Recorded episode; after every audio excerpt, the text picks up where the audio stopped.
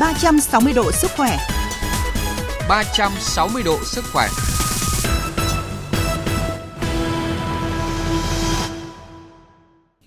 Thưa quý vị và các bạn, chỉ vài tuần trở lại đây, Bệnh viện Nhi Trung ương đã ghi nhận số ca mắc adenovirus tăng đột biến, có ngày tiếp nhận tới một trăm năm mươi bệnh nhi, nâng số bệnh nhân đến khám và điều trị tại bệnh viện lên tới gần hai nghìn ca, trong đó có bảy ca tử vong.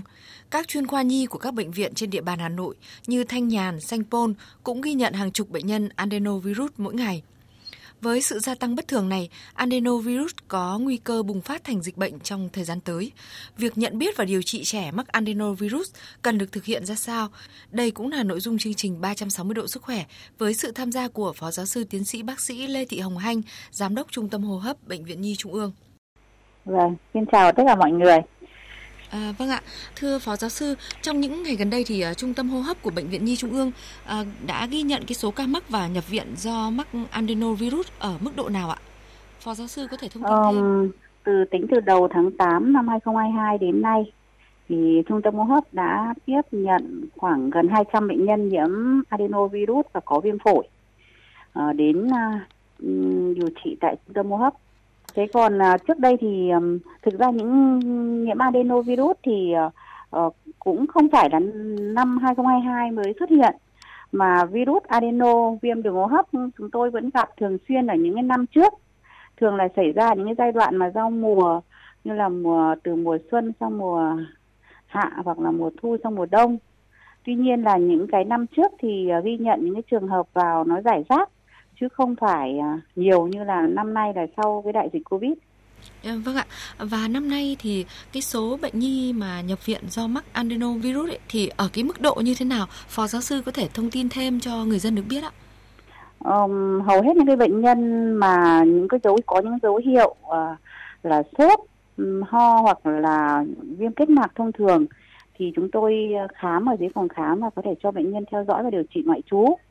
Còn hầu hết là gần hai trăm bệnh nhân vào tại Trung tâm Hô hấp, hầu hết là những bệnh nhân có nhiễm adeno và có viêm phổi.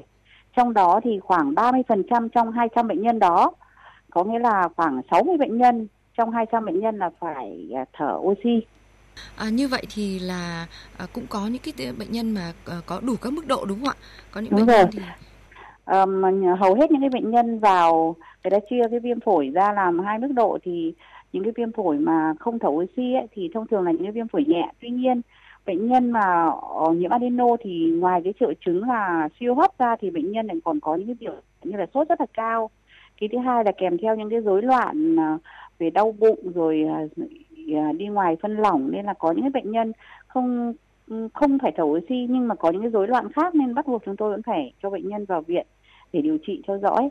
Vâng ạ, thưa Phó Giáo sư, chúng tôi được biết là trong tổng số ca đến khám bệnh đấy ạ, thì có một nửa là số bệnh nhi mắc adenovirus phải nhập viện ạ.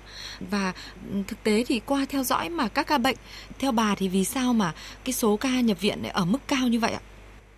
Bởi vì các cái triệu chứng của viêm phổi hoặc là những cái viêm đường hô hấp do nhiễm adeno thì chúng ta thấy rằng bệnh nhân có thể có những biểu hiện là viêm đường hô hấp trên.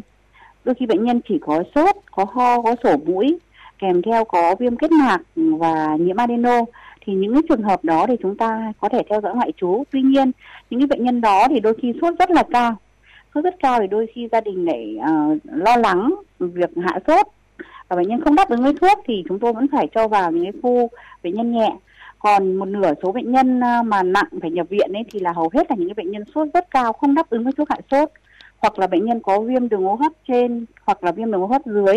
Có những bệnh nhân thì phải thở oxy, hoặc là những bệnh nhân mà có tổn thương trên phim phổi uh, nhiều thì chúng tôi bắt buộc phải cho bệnh nhân nhập viện để điều trị.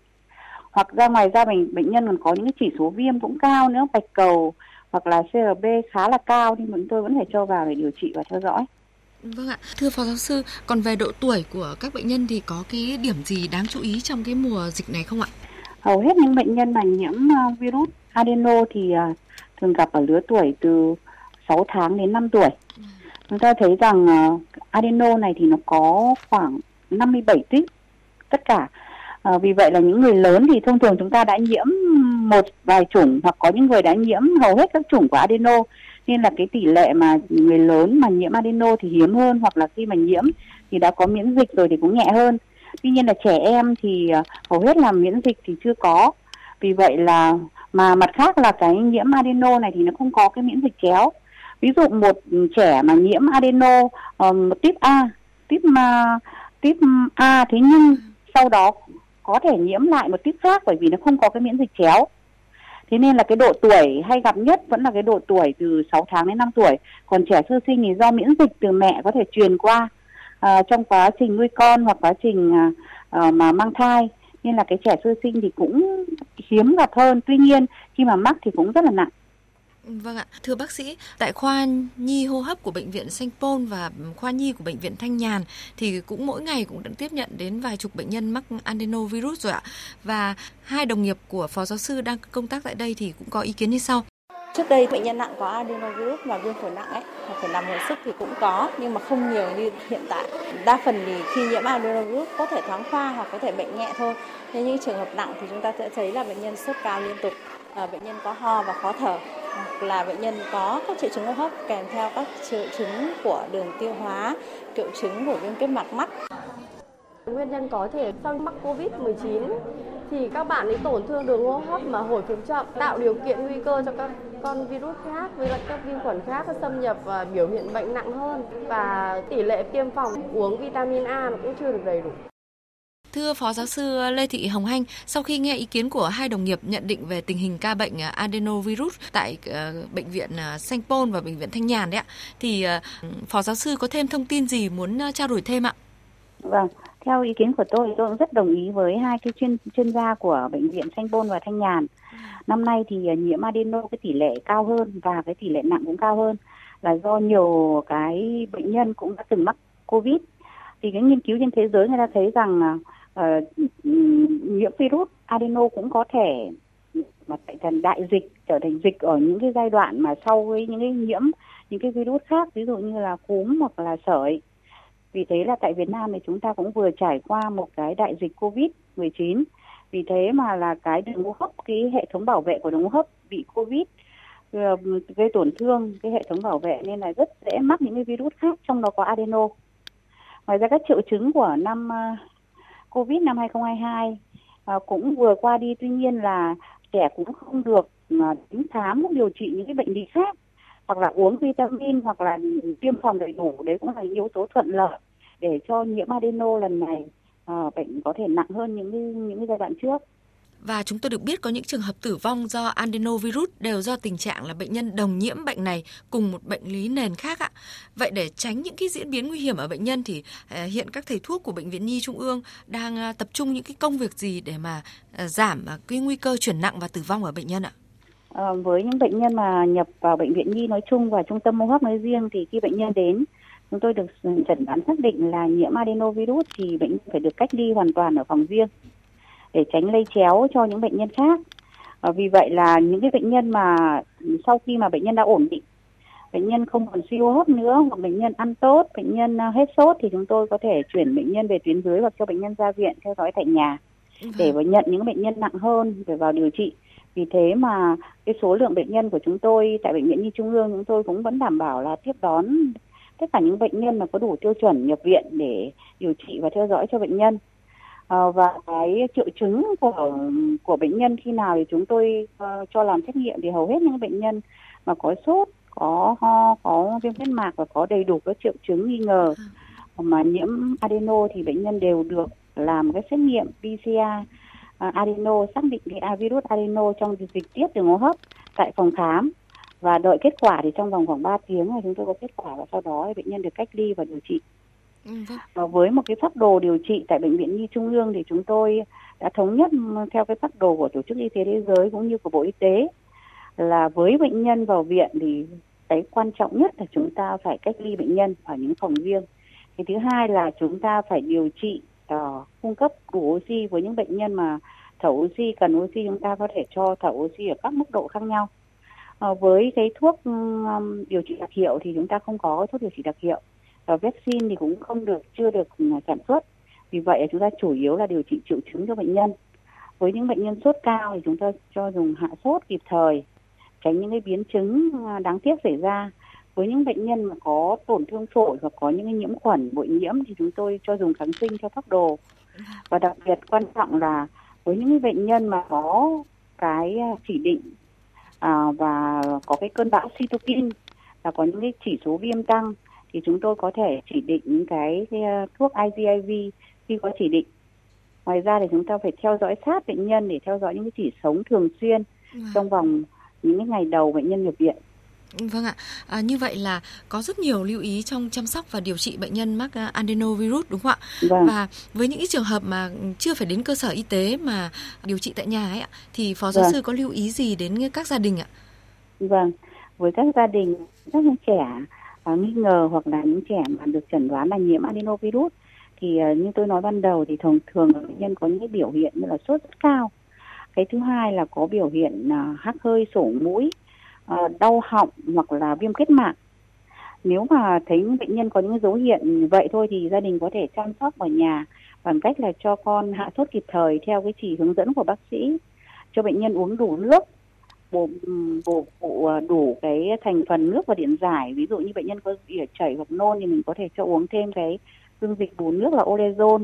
Cho bệnh nhân ăn theo chế độ ăn thông thường của trẻ, là cố gắng cái chế độ dinh dưỡng cho nó hợp lý. Và đặc biệt là nếu khi thấy những bệnh nhân mà có những biểu hiện nặng hơn như là viêm phổi, bệnh nhân có ho lên, bệnh nhân sốt không cải thiện trong vòng bốn mươi tám đến bảy mươi hai tiếng, hoặc bệnh nhân thở nhanh, bệnh nhân có những biểu hiện nặng như là nôn, ỉa chảy hoặc là co giật thì gia đình cần phải đưa đến cơ sở y tế để được khám, được chẩn đoán và được điều trị theo dõi cho kịp thời. Vâng ạ, à, thưa Phó Giáo sư, còn với những cái trường hợp mà không may mà diễn biến nặng và tử vong ạ, thì à, thường là do nguyên nhân khi đó thì là do là đồng nhiễm đúng không ạ? Vâng, thông thường những cái viêm đường hô hấp trên hoặc viêm đường hô hấp dưới do adeno thì ở trên những trẻ khỏe mạnh thì bệnh nhân thường là ổn à, định hoặc là hồi phục sau từ năm đến bảy ngày hoặc là mười ngày. Tuy nhiên ở một số những cơ địa đặc biệt như ở những trẻ đẻ non, Uh, suy dinh dưỡng, còi xương, suy giảm miễn dịch hoặc là bị có những cái bệnh nền như là uh, tim bẩm sinh hoặc là bệnh phổi bẩm sinh hoặc bệnh não bẩm sinh thì những cái bệnh nhân đấy thì cũng rất nguy cơ uh, chuyển nặng. Vì vậy là ở những cái bệnh nhân có những yếu tố nguy cơ đó thì chúng tôi phải theo dõi rất sát. Tại Bệnh viện Nhi Trung ương chúng tôi cũng đã họp những hội đồng để đưa ra những cái nghị uh, những cái phác đồ điều trị và uh, phân loại bệnh nhân cũng như là theo dõi bệnh nhân theo từng mức độ rất là kịp thời. Với những bệnh nhân mà nhẹ thì chúng tôi cho điều trị ngoại trú, những bệnh nhân có đủ tiêu chuẩn nhập viện thì sẽ cho nằm viện để theo dõi. Còn những bệnh nhân nặng thì chúng tôi phải điều trị ở i xê u cũng như là khu vực cấp cứu để theo dõi rất sát và điều trị hỗ trợ ở máy thở cũng như lọc máu kịp thời. Vâng ạ, thưa Phó Giáo sư, năm nay có thể thấy là sau khi mà chúng ta đã kiểm soát được dịch bệnh cô vít mười chín đấy ạ, thì số bệnh nhân mà mắc các cái bệnh lý về hô hấp đã gia tăng rất là nhanh trong cộng đồng. Và à, với thực trạng là số ca mắc trong đó thì có adenovirus đang gia tăng như vậy ấy, thì có được những cái lo ngại cho rằng là dịch bệnh này có thể sẽ bùng phát trong cái thời gian tới ạ. Vậy được. Phó Giáo sư có nhận định gì về cái nguy cơ này không ạ? Tôi nghĩ là nhiễm virus thông thường đường hô hấp cũng như là nhiễm virus adeno nói riêng thì Um, tôi nghĩ là nó cũng đã được khống chế, bởi vì chúng ta đã có những cái tiêu chí chẩn đoán cũng như là có cái phác đồ điều trị rất là rõ ràng, có những cái khuyến cáo và có những cái thông tin truyền thông rất là rõ ràng đến tận các người dân cũng như là cha mẹ các các các cái trẻ, những người chăm sóc trẻ. Thì tôi nghĩ là um, dịch bệnh thì nếu như được khống chế thì chắc là trong vòng một đến hai tháng nữa hoặc lâu hơn nữa là khoảng ba đến sáu tháng nữa thì tình trạng sẽ ổn định. Tức là chúng ta có thể là hoàn toàn có thể làm chủ và kiểm soát được tình hình. Vâng, và vâng. và bên cạnh đó, để làm được cái điều đó, à, để tránh cái nguy cơ dịch chồng dịch trong thời gian tới ấy, thì vâng. cái việc mà cho trẻ tiêm phòng đầy đủ các mũi tiêm theo chương trình tiêm chủng mở rộng này, rồi uống các loại vitamin vitamin A tại trạm y tế theo khuyến cáo theo đúng độ tuổi đấy, nơi trẻ vâng. sinh sống ấy, thì cộng với lại các cái biện pháp khác thì có ý nghĩa vâng. như thế nào? Phó Giáo sư có thể khuyến cáo đến cộng đồng về những cái thông tin mà để chúng ta có thể là chăm sóc sức khỏe cho trẻ tốt hơn, phòng tránh những cái nguy cơ dịch chồng dịch trong cái thời điểm sắp tới ạ. Vâng, câu hỏi này thì rất là hay. Thứ nhất là để mà phòng bệnh lý đường hô hấp nói chung cũng như là những cái virus mà nguy hiểm như là adeno hoặc là virus hợp bào hô hấp R S V thì tôi cũng có lời khuyên đến tất cả các cha mẹ, những người chăm sóc trẻ. Thứ nhất là chúng ta phải đảm bảo là chăm sóc người mẹ ngay từ thời kỳ bào thai để đảm bảo sinh ra những trẻ khỏe mạnh, đủ cân, à, không bị non tháng để có đầy đủ sức đề kháng. Cái thứ hai là khi mà chúng ta cho nuôi dưỡng trẻ thì đảm bảo là trẻ cần được cho bú uh, đầy đủ trong ít nhất là sáu tháng đầu và bú kéo dài đến hai tuổi là tốt nhất. Thì cái thời kỳ mà cho con ăn dặm thì chúng ta phải đảm bảo cho ăn đầy đủ chất dinh dưỡng theo cái khẩu phần thức ăn. Chúng ta phải cho ăn đầy đủ các thành phần như là protein, lipid, uh, glucid, đặc biệt là vitamin và muối khoáng là những cái thành phần quan trọng tạo nên cái sức đề kháng cho trẻ. À, khi mà về mùa đông cũng đến đến nơi rồi thì chúng ta cũng không nên là để cho trẻ bị nhiễm lạnh, bởi vì nhiễm lạnh thì cũng là một yếu tố nguy cơ để tạo điều kiện để nhiễm các loại virus đường hô hấp. À, chúng ta cần phải vệ sinh đường hô hấp là điều rất quan trọng, một việc rất giản chúng ta có thể cho bệnh nhân, à, cho các cháu nhỏ nước mũi bằng à, cái những dung dịch à, nước muối sinh lý, à, vệ sinh hàng ngày cũng như là cho xúc miệng nước muối ở những trẻ nhỏ để cho làm cho hạn chế những cái tỷ lệ nhiễm virus. À, khi mà à, trẻ mà đi ra ngoài những nơi công cộng thì chúng ta khuyến cáo là cho các cháu đeo khẩu trang đầy đủ, rửa tay à, nhiều lần trong một ngày bằng xà phòng để cho tránh à, nhiễm những cái virus mà khi đi ra ngoài. Đặc biệt là khi mà có những cháu mà đã đang bị ốm hoặc sốt thì chúng ta cũng hạn chế có tiếp xúc với những trẻ ốm, và khi mà thấy phát hiện ra trẻ có những dấu hiệu như là sốt, hắt hơi, sổ mũi thì cần cho đi khám sớm tại các cơ sở y tế. Còn cái việc rất là quan trọng nữa là khi có cái lịch tiêm chủng, những cái theo cái lịch tiêm chủng của nhà nước, của Tổ chức Y tế Thế giới, chúng ta nên cho cháu tiêm chủng đầy đủ hoặc là uống vitamin A cũng là góp phần để làm tăng sức đề kháng cho trẻ đỡ nhiễm bệnh. Và một điều rất là quan trọng nữa là chúng ta cần phải Um, khuyến cáo đến tất cả những người dân là phải bình tĩnh chứ không uh, lo lắng, bởi vì uh, khi mà đến các cơ sở y tế thì các cháu đều được khám và được chẩn đoán điều trị kịp thời, thì các bệnh lý hô hấp thông thường thì sẽ sẽ có thể khỏi được trong vòng năm đến bảy ngày. Vâng ạ, và điều quan trọng hơn nữa là khi mà thấy con sốt hay là ốm gì đó thì hãy đưa con đến cơ sở y tế gần nhất trước vâng. đã trước khi vâng. mà tự ý ra ngay hiệu thuốc mua kháng sinh để cho bé sử dụng, đúng không ạ? Vâng, đúng rồi. Ờ, khi mà thấy các các bé, các trẻ mà có những dấu hiệu đường hô hấp nói chung như là ho, uh, hắt hơi, sổ mũi thì uh, gia đình có thể cho theo dõi tại nhà, cho dùng các thuốc uh, long đờm thảo dược quen thuộc, ví dụ như là quất mật ong hoặc là đường phèn mật ong. Tuy nhiên là khi thấy các bé mà lại có sốt cao hơn uh, và không đáp ứng với thuốc hạ sốt, với trẻ mệt hơn, ho nhiều hơn, đặc biệt là khó thở, hay là có những dấu hiệu như là bỏ ăn, đi tiểu ít hơn, thì chúng ta phải đến các cơ sở y tế để được khám, được chẩn đoán và được các bác sĩ kê đơn thuốc. Ờ, tránh các mẹ, các gia đình lại đi mua cái tự mua đơn thuốc hoặc là lấy đơn thuốc cũ ra để cho bệnh nhân dùng thì đều là không hợp lý, bởi vì nhiều trẻ cho dùng thuốc hạ sốt mà chúng ta không đúng liều thì cũng ảnh hưởng đến những cái chức năng khác trong cơ thể. Hoặc là có những trẻ mà tự đi mua kháng sinh để uống không hợp lý thì cũng gây ra tăng tỷ lệ kháng thuốc không cần thiết. À, vâng ạ, à, xin cảm ơn Phó Giáo sư Tiến sĩ Bác sĩ Lê Thị Hồng Hạnh, Giám đốc Trung tâm vâng. Hô hấp của Bệnh viện Nhi Trung ương. Thưa quý vị và các bạn, trước tình hình số ca mắc và nhập viện do adenovirus gia tăng, thì mới đây Bộ Y tế đã yêu cầu các địa phương tăng cường giám sát, phát hiện, điều trị các ca bệnh, không để bùng phát dịch bệnh. Chúng tôi xin nhắc lại là virus adeno lây truyền qua đường giọt bắn, qua đường hô hấp, giữa người với người. Bệnh có thể lây qua niêm mạc khi bơi lội hoặc nguồn nước dùng trong sinh hoạt bị ô nhiễm, hoặc lây truyền khi người lành sử dụng chung những vật dụng cá nhân với người bệnh. Thời gian ủ bệnh khoảng từ tám đến mười hai ngày. Virus adeno có thể gây bệnh ở mọi đối tượng và mọi lứa tuổi. Ở trẻ em hay gặp ở độ tuổi từ sáu tháng đến năm tuổi. Trẻ em, người lớn tuổi, người bị bệnh mãn tính thường có nguy cơ cao nhiễm virus này do sức đề kháng kém. Chính vì vậy, ngoài nâng cao sức khỏe, việc tuân thủ đeo khẩu trang và sát khuẩn tay, vật dụng cho trẻ là cách phòng ngừa adenovirus để hạn chế dịch bệnh lây lan và bùng phát trong cộng đồng. À, một lần nữa thì xin cảm ơn Phó Giáo sư Tiến sĩ Bác sĩ Lê Thị Hồng Hạnh, Giám đốc Trung tâm Hô hấp Bệnh viện Nhi Trung ương. Xin cảm ơn quý thính giả đã quan tâm theo dõi. Và trước khi kết thúc chương trình, mời quý vị và các bạn dành ít phút cho mục Bạn Cần Biết.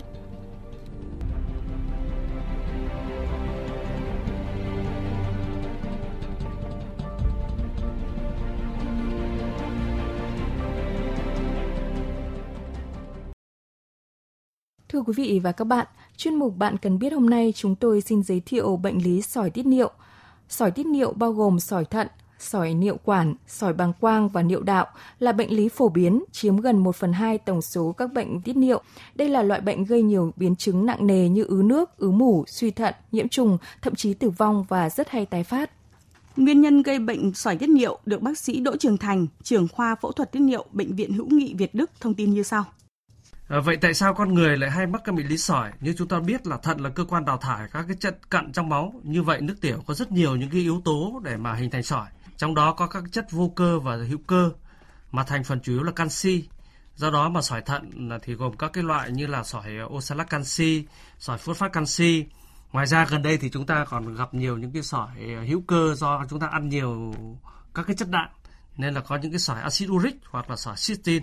Đấy là những sỏi của, của, của người ta trong, trong khoa học gọi là sỏi hữu cơ, là hình thành từ các cái đào thải quá nhiều những cái chất thải về, về, về, về đạm. Do đó mà nó sẽ hình thành sỏi.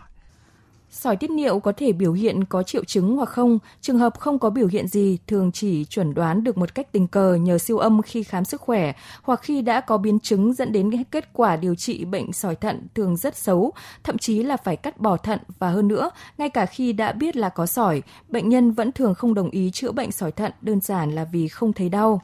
Trường hợp điển hình có triệu chứng buộc bệnh nhân phải đi khám ngay nên kết quả điều trị sỏi thận hiệu quả tốt hơn. Một số triệu chứng thường gặp khi mắc bệnh. Cơn đau dữ dội, đột ngột xuất hiện khi sỏi gây tắc làm áp lực trong thận tăng lên đột ngột, đau mỏi lưng đơn thuần một bên, các loại đau không điển hình khác, các rối loạn tiểu tiện.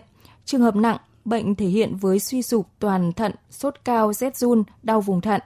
Chính vì vậy, người dân không nên chủ quan khi có những dấu hiệu đau các khu vực kể trên và chúng ta nên nhớ khám sức khỏe định kỳ để tầm soát, phát hiện sớm căn bệnh này. ba trăm sáu mươi độ sức khỏe, cùng bạn sống khỏe mỗi ngày.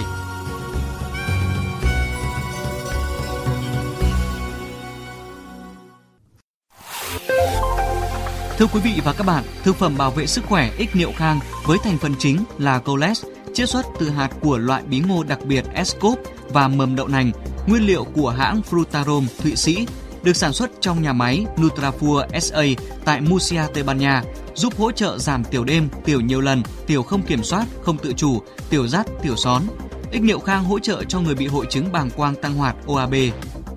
Ích Niệu Khang dùng được cho cả nam giới và phụ nữ bị tiểu đêm, tiểu nhiều lần, tiểu không kiểm soát, không tự chủ, tiểu rắt, tiểu són, người bị bàng quang tăng hoạt O A B hay bàng quang kích thích. Quý vị nên uống Ích Niệu Khang mỗi ngày hai lần, mỗi lần hai đến ba viên trước bữa ăn ba mươi phút hoặc sau khi ăn một giờ. Mỗi đợt sử dụng liên tục từ ba đến sáu tháng để đạt hiệu quả tốt nhất. Có thể uống Ích Niệu Khang lâu dài, có thể sử dụng Ích Niệu Khang cùng thuốc tây. Mọi thông tin về sản phẩm xin liên hệ số điện thoại miễn cước một tám không không sáu bảy hai ba. Chú ý không dùng sản phẩm cho phụ nữ có thai, người mẫn cảm với bất kỳ thành phần nào của sản phẩm. Thực phẩm này không phải là thuốc, không thay thế thuốc chữa bệnh. Vâng, đến đây thì thời lượng của chương trình ba trăm sáu mươi độ sức khỏe đã hết. À, xin cảm ơn quý thính giả đã đồng hành cùng chương trình. Xin chào, tạm biệt và hẹn gặp lại.